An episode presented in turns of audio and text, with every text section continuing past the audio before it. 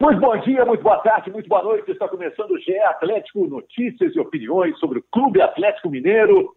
O que o Atlético vai fazer agora, em que está liberado de todo mundo se encontrar no mesmo horário lá no centro de treinamento com o Sampaoli?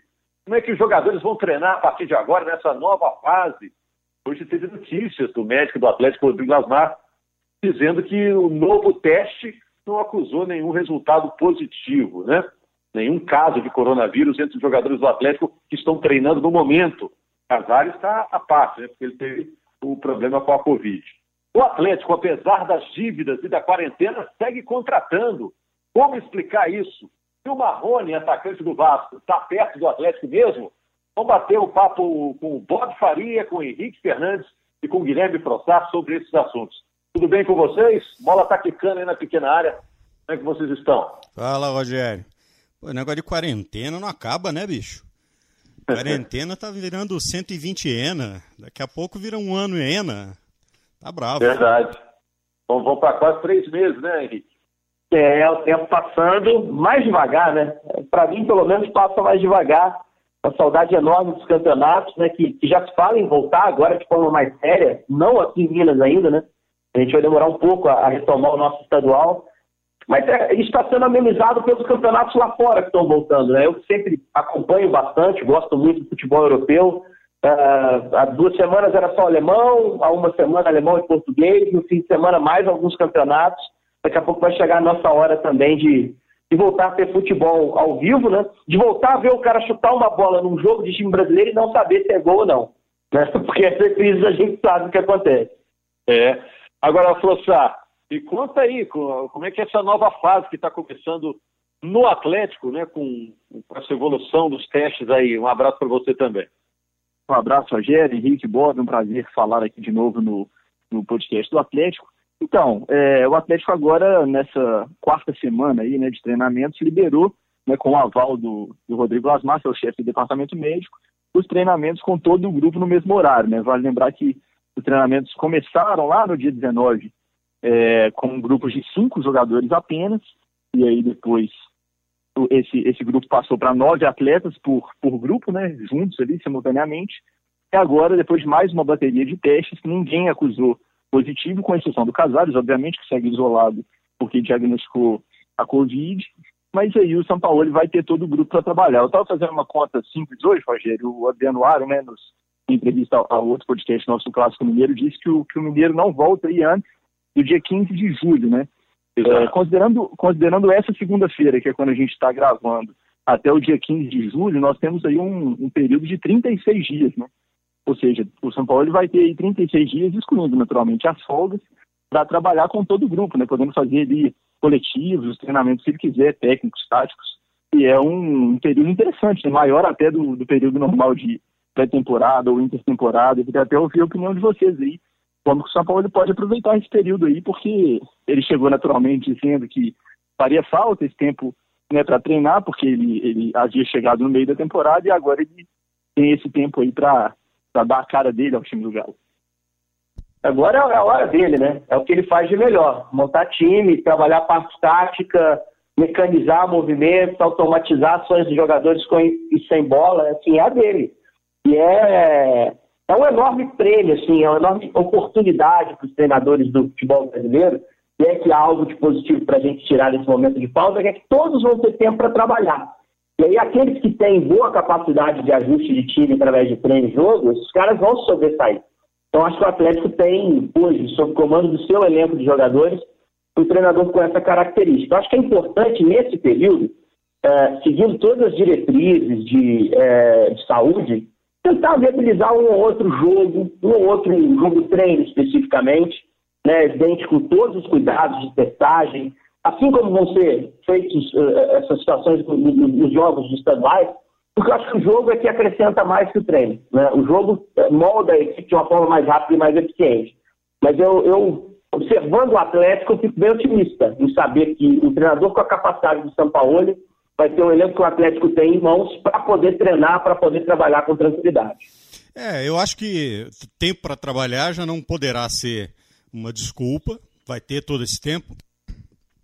perdão, vai ter todo esse tempo para trabalhar. É, claro que vai depender se no meio do período um jogador ou outro jogador tiver algum problema, não tiver, tiver que ser afastado ou não puder é, participar, mas ele vai ter esse grupo à disposição. Se todo mundo se comportar, provavelmente ele vai todo mundo à disposição. O que cresce, e isso é um componente novo, porque é um período muito grande, só de treinamentos, é exatamente isso que o Henrique está falando, porque começa a crescer também a ansiedade pelo jogo. Chega uma hora que enche o saco do jogador de ficar só na academia, fazendo treino tático e ficar chutando bola no gol e fazer. O cara quer competir também. Então, mesmo que sejam é, é pequenos jogos, são importantes de fazer, mas há que se saber lidar também com essa ansiedade do grupo em começar uma competição. Os jogadores são competitivos por natureza, o atleta é assim por natureza. Então tem mais esse elemento a lidar com ele. Né?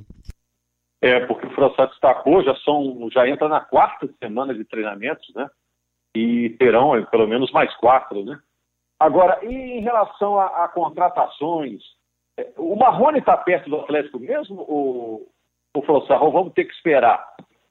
Está muito perto, Rogério. É, o amigo que nos ouve pode, inclusive, estar tá ouvindo esse podcast já com a contratação ali sacramentada. Né, o Atlético e o Vasco chegaram a, a um acordo ali em relação a valores e depois passou por uma discussão em relação à forma de pagamento. Né? O Atlético queria parcelar ali em três parcelas, o Vasco queria um dinheiro à vista, e aí, pelo que a gente andou apurando, é, o BMG, que é patrocinador dos dois clubes, inclusive, entrou e deve adiantar aí essa parcela que estava aí de diferença entre uma proposta e o que o Vasco queria, deve adiantar esse valor à vista para o Clube Carioca e depois o Atlético se acerta com o BMG. Está muito próximo, questão agora de, de últimos acertos ali, de troca de documentos e assinatura, para que ele seja oficializado, mesmo valendo para os dois que a gente sabe que, que já estão fechados também, os dois volantes, o Léo Senna e o Alan Franco. Só completando a discussão anterior, é claro que falta jogo, enfim, falta competição, mas o São Paulo ele tem aí a possibilidade, naturalmente, de fazer ele, treinos coletivos, titulares e reservas, e tem também o, o time de sparring, né, que é um antigo time de transição, de treino, é. podemos chamar assim, é, que é um grupo ali formado por 22 jovens jogadores, tem destaques ali de várias categorias do Atlético, então o São Paulo ainda tem essa prerrogativa ali de usar esses garotos para treinar os principais jogadores no dia a dia. Bom, é lógico que o treino, é, não, é lógico que o treino tático é, entre os jogadores do elenco, pessoal, é lógico que isso tem o seu valor, eu acho que é importante você receber uma equipe de fora, né, um adversário, uma outra estrutura de trabalho, com jogadores menos conhecidos do dia a dia. Eu acho que é importante pensar em amistosos nesse momento, mas é sempre ressaltando é, que você tem que tomar todos os cuidados para que isso seja conduzido de uma forma uh, sem risco para a saúde de quem estiver envolvido. Só sobre o Marrone, é, tem aquela frase, né? Você quer saber se um jogador é bom ou ruim, torce para ele. E eu, assim como o Rogério, a gente é de Fora, enfim, conheço muitos amigos vascaínos e, e tomei o cuidado de perguntar. É, porque o jogador que a gente conhece, mas o torcedor, ele tem uma relação diferente. E eles estavam dizendo que acham muito barata a negociação, que o Vasco está liderando pela crise que o Vasco tem, e que o Marrone é um jogador com muito potencial. É, então, os torcedores do Vasco que eu consultei é, avalizaram a contratação do Marrone, lamentaram o Marrone sair. Eu acho que é um jogador que parecia com o Luxemburgo no ano passado, é, se consolidaria como titular do Vasco nesse início de temporada, mas com o Abel ele perdeu um espaço enorme no time no início do ano. Ele foi meio ofuscado pelo Thales também, né? O... É, o, mas o Thales pouco jogou esse ano, né? O Thales teve uma lesão logo no início, teve uma fratura, até uma questão pessoal, não, não foi em treino, foi um acidente pessoal. Uh, e o, o Marrone acabou trocando de lado com o Abel, ele jogava melhor no lado esquerdo no ano passado, passou a jogar no lado direito. Uh, e acabou caindo de desempenho esse ano, assim, não encaixou. O ataque do Vasco era muito contestado no início do ano. Então, uh, é um cara que vai ter que recuperar o bom nível que tinha demonstrado no ano passado, e que acho que pesou muita idade. 21 anos, né? O investidor olha um jogador de 21 anos como um jogador com margem de evolução. Uhum. Jogando num time organizado, na mão de um bom treinador, tem chance de se valorizar e ser revendido. E essa negociação, para o torcedor do Atlético entender, essas negociações de Franco, de Léo Senna, de Marrone, que pode estar fechando, uh, tem o mesmo perfil. O investidor empresta o dinheiro ao Atlético porque sabe que a chance de revenda é muito grande. Porque a vitrine é boa, a chance do time dar certo é real e do jogador se valorizar para que esse empréstimo seja reembolsado. É exatamente é, aí eu isso. pergunto, oh, Bob, é, contratar é sempre um risco, né? Contratar na quarentena, imagino que é um risco ainda maior, né? O Marrone, na sua opinião, vale esse risco? Olha, ele é um bom jogador, é um jogador para mim em formação ainda. Né? Ele ainda não atingiu a sua curva máxima, ele ainda não está no seu máximo desempenho, é, ainda pode ser descoberta alguma característica, alguma possibilidade, algum talento nele que não foi explorado, nem pelo Luxemburgo, nem pelo Abel. Acho que ele ainda tem é, alguma coisa a evoluir. É, a parte financeira, eu acredito que não seria problema mesmo, porque o, Vasco então está com o Pires na mão do tamanho, né? Pires do Vasco está desesperado, está devendo salário para todo mundo, devendo funcionário, está devendo dinheiro para Deus e o mundo. Então tá com qualquer dinheiro que entrar, eles estão querendo. Ainda mais sendo os dois patrocinados pela mesma empresa, né, por um banco. E aí o banco se acerta, ah, te dou aqui, tiro ali e tal, não seria grande problema. Para o Marrone, é uma grande oportunidade de trabalhar com um dos melhores treinadores é, que o Brasil tem hoje, no caso, o Sampaoli. O que fica nessa história é justamente isso que você está dizendo, é o prazo. Quando é que essa contratação vai virar reforço? Ou seja, quando é que ele vai poder ser utilizado? Quando é que haverá realmente competição? Quando é que. Porque ele vai começar a se valorizar quando for jogar. Ele não vai se valorizar treinando, tá certo? É, e um outro problema, e aí eu acho que é uma questão de médio e longo prazo, que é, é o seguinte: quando você contrata simplesmente com dinheiro de investidor, e investidor está apostando na possibilidade do cara dar certo ou não dar certo, é, não significa que se ele não der certo, o investidor perdeu, perdeu dinheiro, não, porque o clube continua tendo a dívida com, com o investidor. Perfeito. Entende? Isso. Então o que, que acontece? Se der certo, o investidor recebe o dinheiro dele de volta. Se não der certo, o clube aumenta a sua dívida. E vai ter que discutir lá na frente como, como é que não paga. Então essa fórmula também precisa é, ter um certo equilíbrio para não aumentar demais o endividamento apostando é, e depois perdendo. É, com o Cruzeiro aconteceu isso. Alguns jogadores chegaram, ah, que dinheiro é esse? É o dinheiro do investidor. Agora o boleto caiu lá na mesa do Cruzeiro. É, sem é. falar que você fica na mão do cara, né, Rogério? Claro. Porque se pinta a proposta, o cara pressiona para vender. Né? Você não consegue segurar, porque o cara entende ali que seja uma chance de reaver o dinheiro. Mas é o, é, é o que o Atlético pode fazer hoje. A gente viu, falou do balanço do clube ano, na semana passada do balanço do ano passado, né? É, a única maneira que o Atlético tem de trazer reforço e cumprir o que prometeu o São Paulo de reforçar o elenco é dessa forma. Né? E é torcer para o mercado não desaquecer tanto. Até tem alguns sinais que o mercado talvez não esteja desaquecendo tanto assim. Né? O Flamengo já fala numa proposta pelo Jefferson, por exemplo, de 35 milhões de euros. É uma proposta do padrão pré-pandêmico, né? É, é quase 200 dizer, milhões de reais, né? É, não, não desaqueceu. Ah, pelo menos esse primeiro sinal, né? A gente está entrando na primeira janela ainda. Então, assim, eu acho o Marrone, Galcena, principalmente o Franco, que é um cara que vai se consolidar na seleção do Equador daqui a pouco, é, são bons investimentos. Né? Acho que a chance de dar certo é muito real, apesar do risco bem levantado que o Bob colocou. Se der errado, irmão, isso vai para o cofre do clube, é mais dívida, dívida nova. É, e você imagina o seguinte... Perfil, né? Gente, gente jovem, né? É, não, e você imagina o seguinte, só para concluir, você imagina o seguinte, pensa com, com a cabeça do patrocinador, que é patrocinador dos dois lados. Né? É, onde é que ele tem mais chance de ser valorizado? Jogando no Vasco ou jogando no Atlético hoje?